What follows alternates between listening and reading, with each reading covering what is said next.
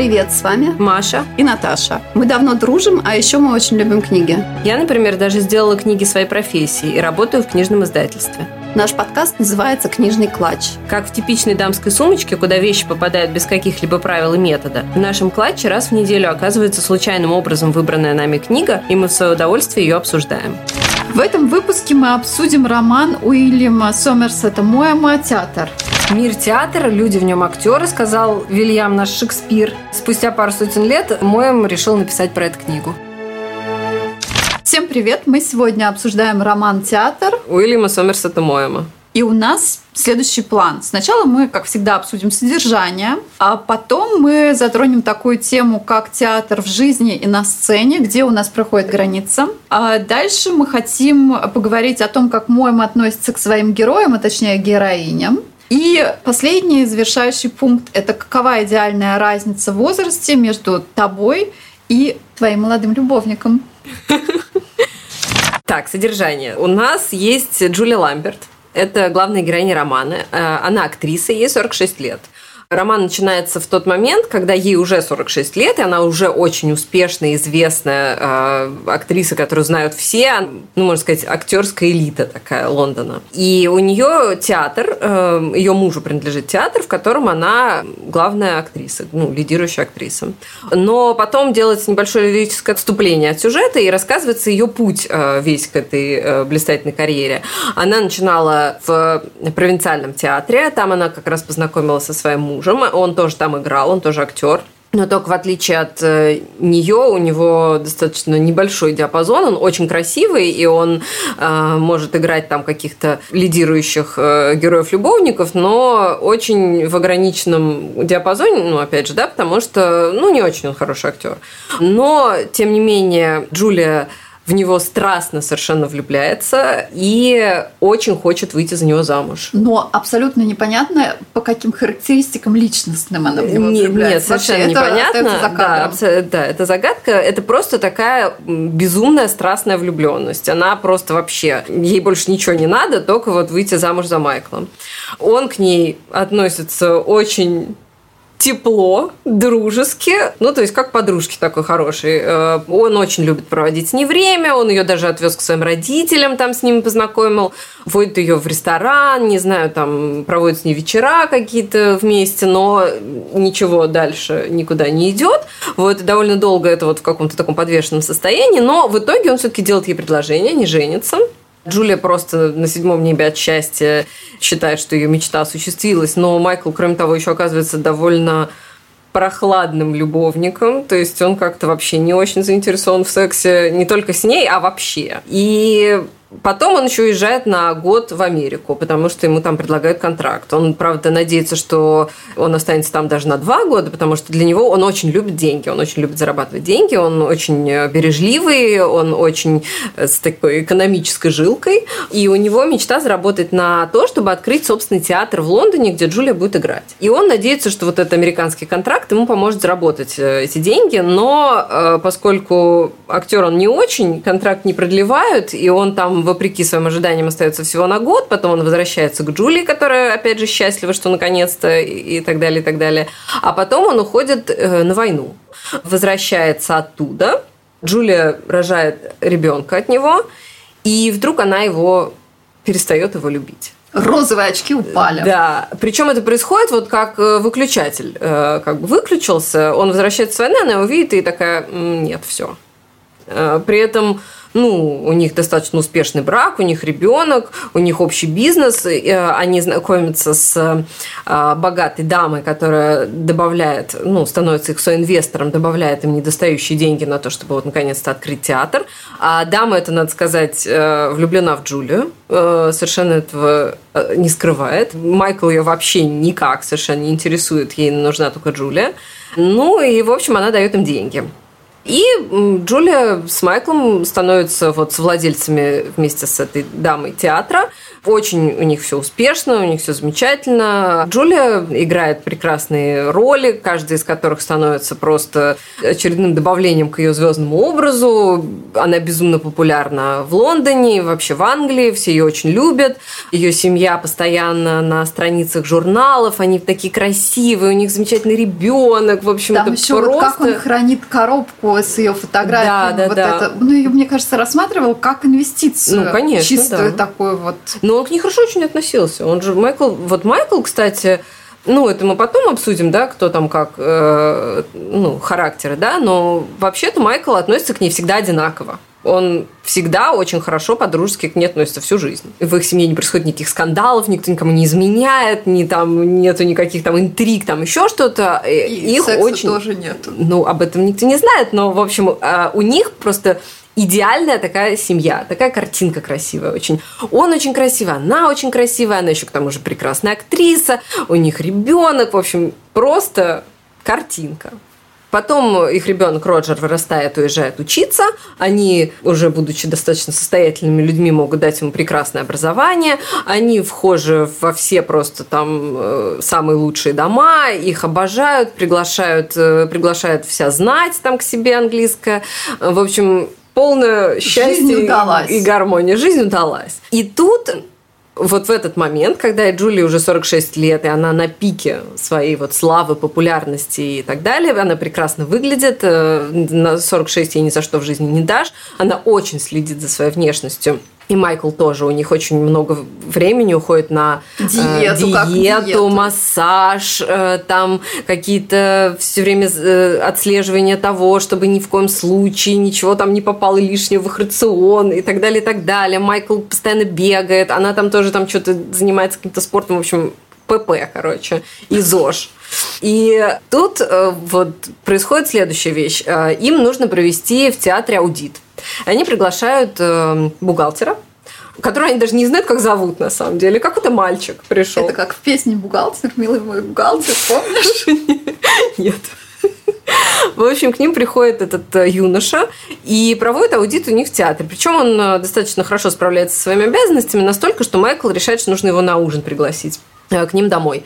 Э, Причем они с Джулией оба понимают, что они реально не знают, как его зовут. Но поскольку они прекрасные актеры, ну, Джулия вообще гениальная, ну и Майкл, в общем, тоже неплохой, он как бы этого не понимает. Он считает, они его очень тепло принимают у себя дома, кормят вкусным ужином. Он вообще на седьмом небе от счастья, потому что он обожает Джулию, он ее он поклонник, ее фанат, да, он, он ее фанат. ее а, она дает ему фотографию со своим автографом, он вообще просто на седьмом небе от счастья, и, ну, и они такие с чувством выполненного долга, что вот пригрели молодого человека, немножко дали ему погреться в лучах славы, расстаются с ним и, в общем, забывают о его существовании прекрасно. На следующий день Джулия э, играет в спектакле, ей приносит огромный букет цветов, она не знает от кого, там есть какая-то карточка, ну, там имя, которое ей ни о чем не говорит. И она звонит э, отправителю, чтобы его поблагодарить. И оказывается, что этот отправитель тот самый молодой человек, вот этот бухгалтер. И он предлагает ей встретиться. И она, ну, просто типа от нечего делать с ним встречается, ну, как бы, ну, почему бы и нет, да, ну, красивый букет подарил, окей. И как-то так получается, что, в общем, они переспали. Она как бы сама от этого в шоке, она, в общем-то, не планировала и, в общем, не собиралась с ним спать, и вообще ей это не надо было, ну, как-то вот так вышло. Она это сначала рассматривает как достаточно забавное приключение, ну, о котором тоже можно сразу забыть.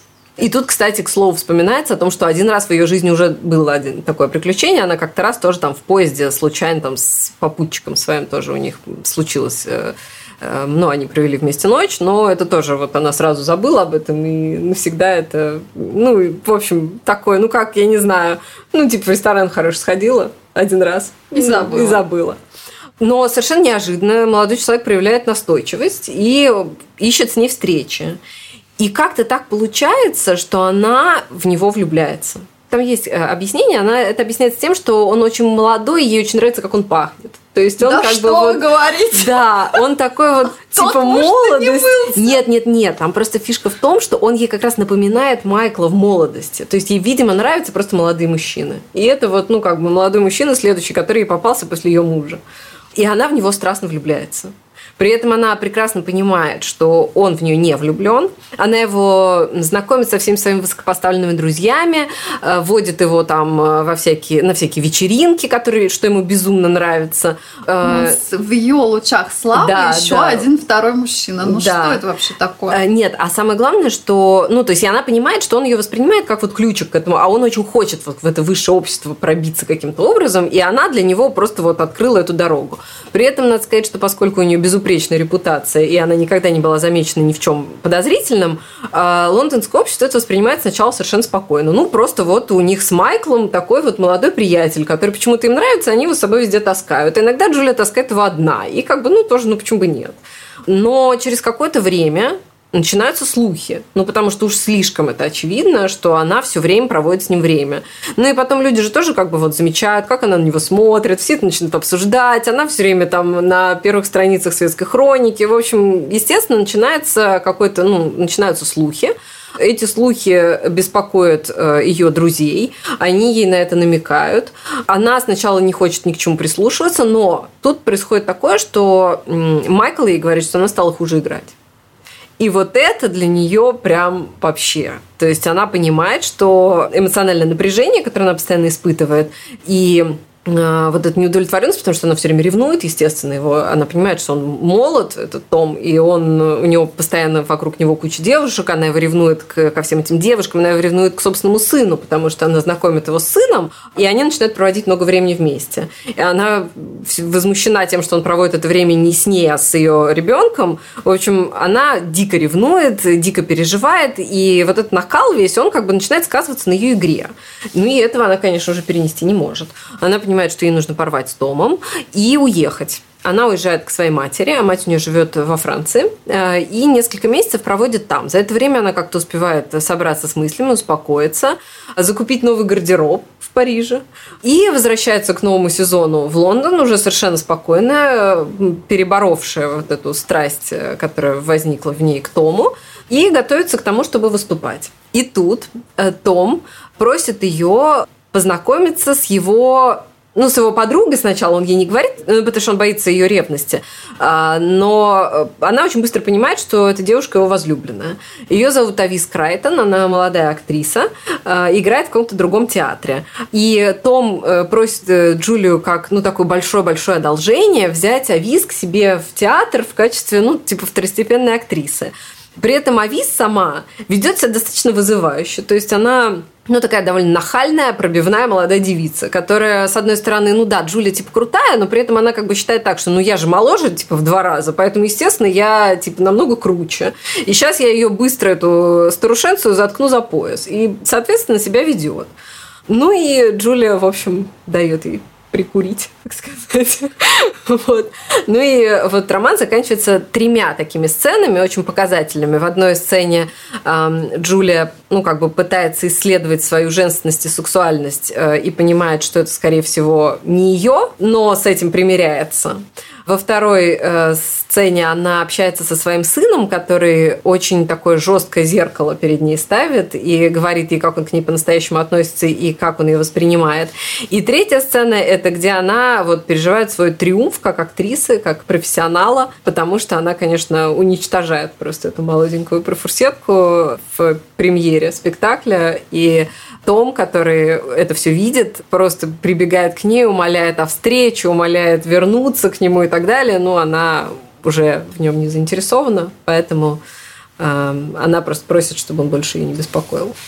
Театр в жизни и э, на сцене.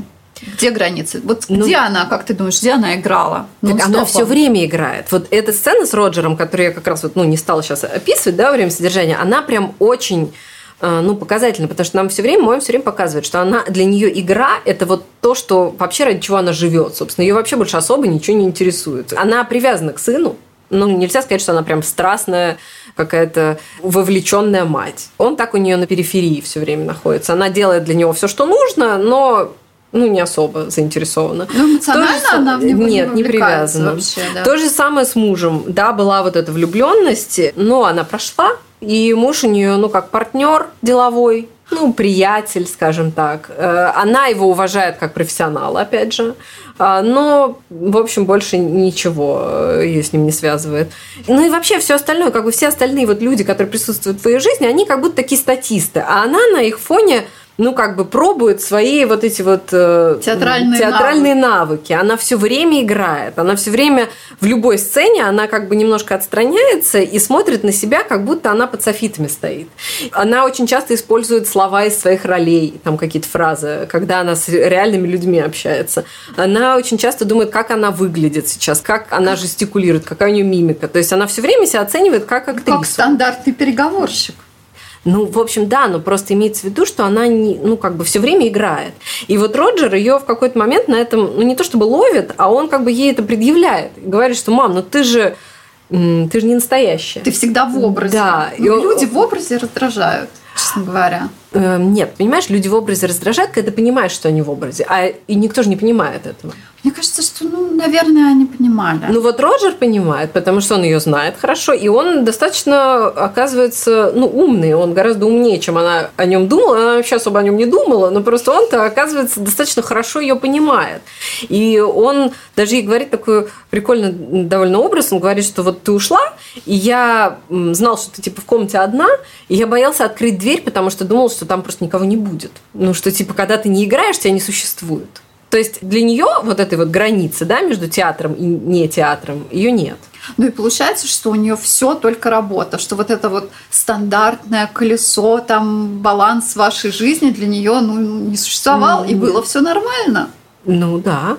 Все было неплохо. Ну, причем ее эта сцена вот с Роджером, она ее ранит, то есть ей неприятно это все слышать, но она просто отключается от этого. То есть она такая, ну окей, ладно. Ну он-то уже вырос, тут ну, уже что да. ты сделаешь уже. Ну, к сожалению, такая типа, ну, к сожалению, да, ну вот так он ко мне относится. Ну окей, ладно, дальше поехали.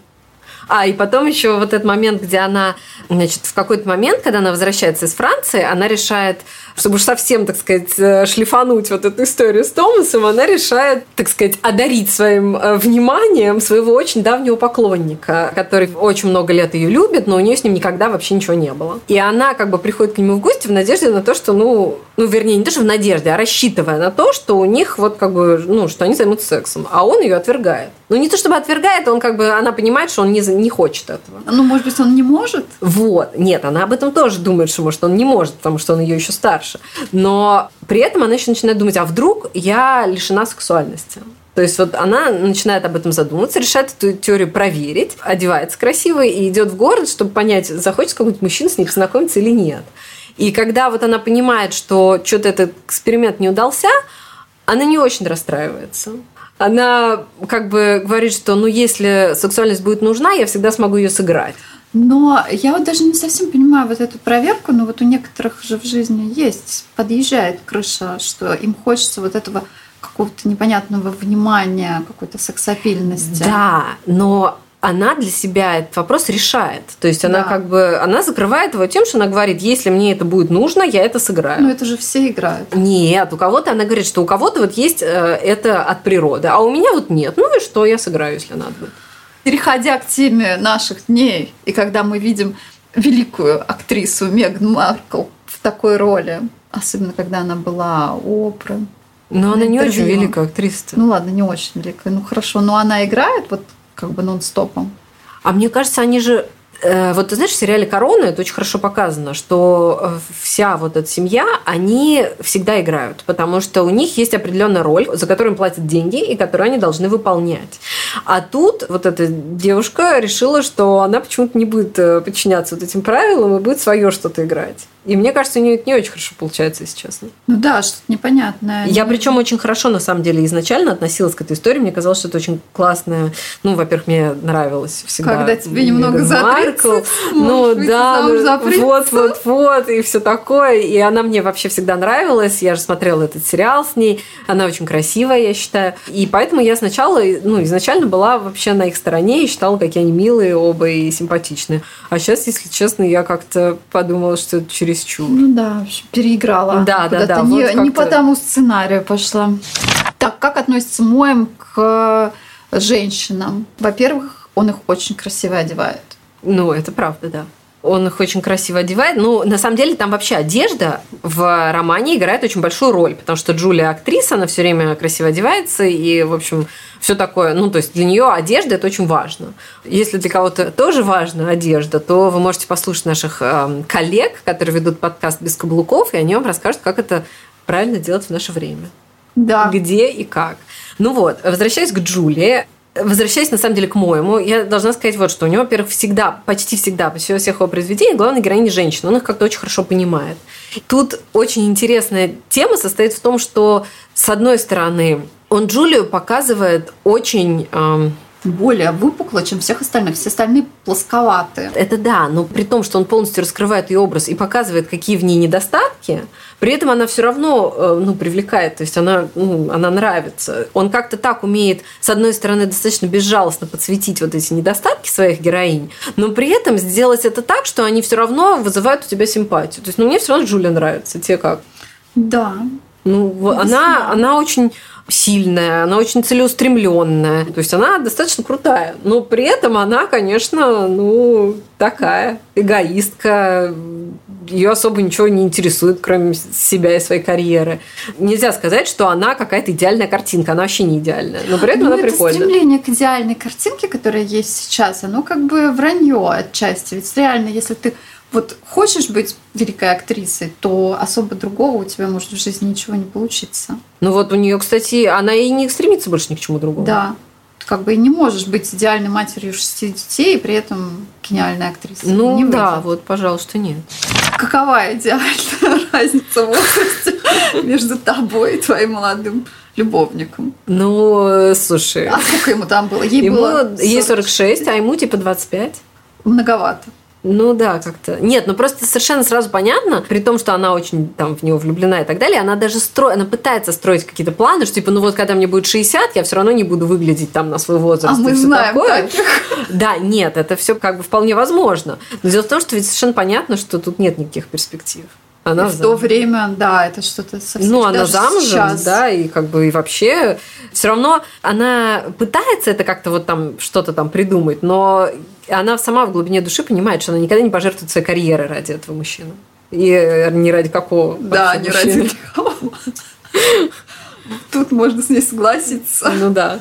Ну и на самом деле, что мне еще очень нравится, а, вот эта финальная сцена, она, конечно, великолепна там так описано. Я просто, с одной стороны, не хочу раскрывать это полностью, потому что это очень классно описано. А с другой стороны, это такая великолепная сцена, как она, в общем, во время этого спектакля, эту Авис несчастную просто там порвала в клочья. Жизненный опыт. Да, да, да, да. Ну, то есть, э, не надо, если тебе 23 года, стараться тягаться с великими актрисами. И при этом не скрывать этого. Потому что тебя накажут. Я первый раз читала потому что надо было в институте. Нет, я на самом деле, у меня был просто какой-то период, когда я прям запоем читала Моэма, все вообще подряд, потому что он мне очень нравился. А ты он, на каком знаешь, читала, на русском или на английском? Я читала на русском сначала, а, потом я на английском. Я не читала на русском. На ну, просто дело в том, что вот мне кажется, Моэм, он э, сам про себя так говорил, что у писателя есть талант и как бы интеллект. И вот есть писатели очень талантливые, но не очень умные, типа Диккенса, как он сам говорил. Потому что, ну там... Ну, там что-то натянуто, честно да. говоря, у Диккенса такое. Ну, я не знаю, не, ну как бы Диккенс это такой признанный классик английской да. литературы. Ну, не знаю, может, если бы он был не англичанином, он кого-то другого назвал. Есть писатели, которые типа не супер талантливые, но зато очень умные. И вот таким писателем он считал себя. И я не знаю насчет таланта, мне кажется, что у него и с талантом все в порядке. Слог но, красивый, да, хорошо да, да, да. Но то, что у него совершенно потрясающее вот это вот умение показать вот эти образы неидеальные, заставить их все равно полюбить. И при этом то, насколько он э, хорошо знает женщин и умеет их описывать, это тоже достаточно редкая вещь, потому что далеко не все писатели-мужчины хоть что-то понимают в женщинах. Вот он понимает. Это ну, очень вообще классно. тогда они не всегда понимают что-то в людях. Просто ну, иногда это все довольно плоское. Но, в общем, Моем, вот он прям, у него очень крутые женские все образы, поэтому обязательно читайте Моем, и не только театр, но и все остальное, не знаю, там «Луна и грош», и рассказы, огромное просто количество, и «Узорный покров», и так далее, и так далее. В общем, Моем прекрасен. Спасибо, что послушали до конца. Мы будем очень рады вашим лайкам и звездочкам. А еще подписывайтесь на наш телеграм-канал, который тоже называется «Книжный клатч».